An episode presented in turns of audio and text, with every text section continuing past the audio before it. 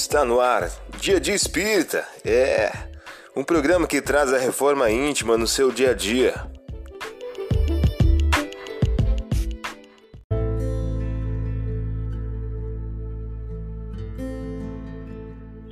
Pensamento do dia. Uma mensagem de André Luiz. O título de hoje traz a seguinte questão: Na obra do bem. Não julgue que o serviço da paz seja mero problema da boca, mas sim testemunho de amor e renúncia, regeneração e humildade da própria vida. Porque somente ao preço do nosso próprio suor, na obra do bem, é que conseguiremos reconciliar-nos mais depressa com os nossos adversários, segundo a lição do Senhor. Você ouviu o pensamento do dia?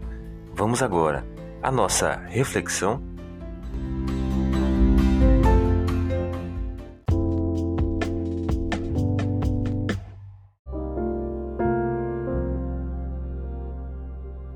Olá, hoje é dia 2 de março de 2022.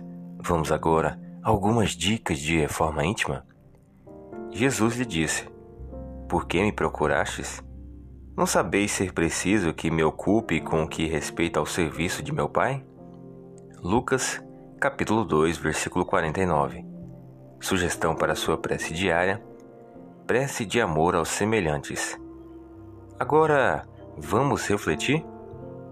O homem do mundo está sempre preocupado pelos negócios referentes aos seus interesses efêmeros.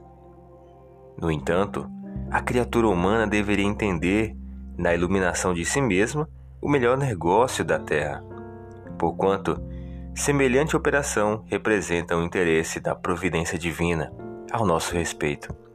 Deus permitiu as transações no planeta para que aprendamos a fraternidade nas expressões da troca. Deixou que se processassem os negócios terrenos de modo a ensinar-nos, através deles, qual o maior de todos.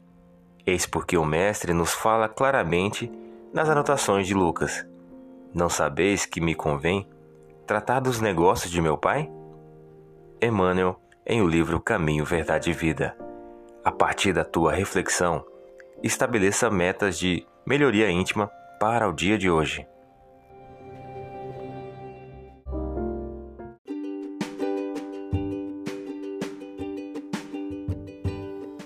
E aí, está gostando do nosso momento Reforma Íntima?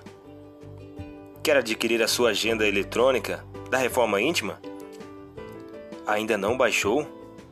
Acesse o link abaixo na descrição para adquirir logo a sua agenda. Uma produção da Concafras PSE.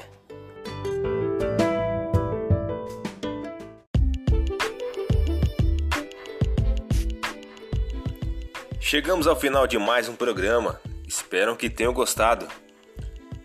Dia de Espírita programa que traz a reforma íntima no seu dia a dia. Tchau!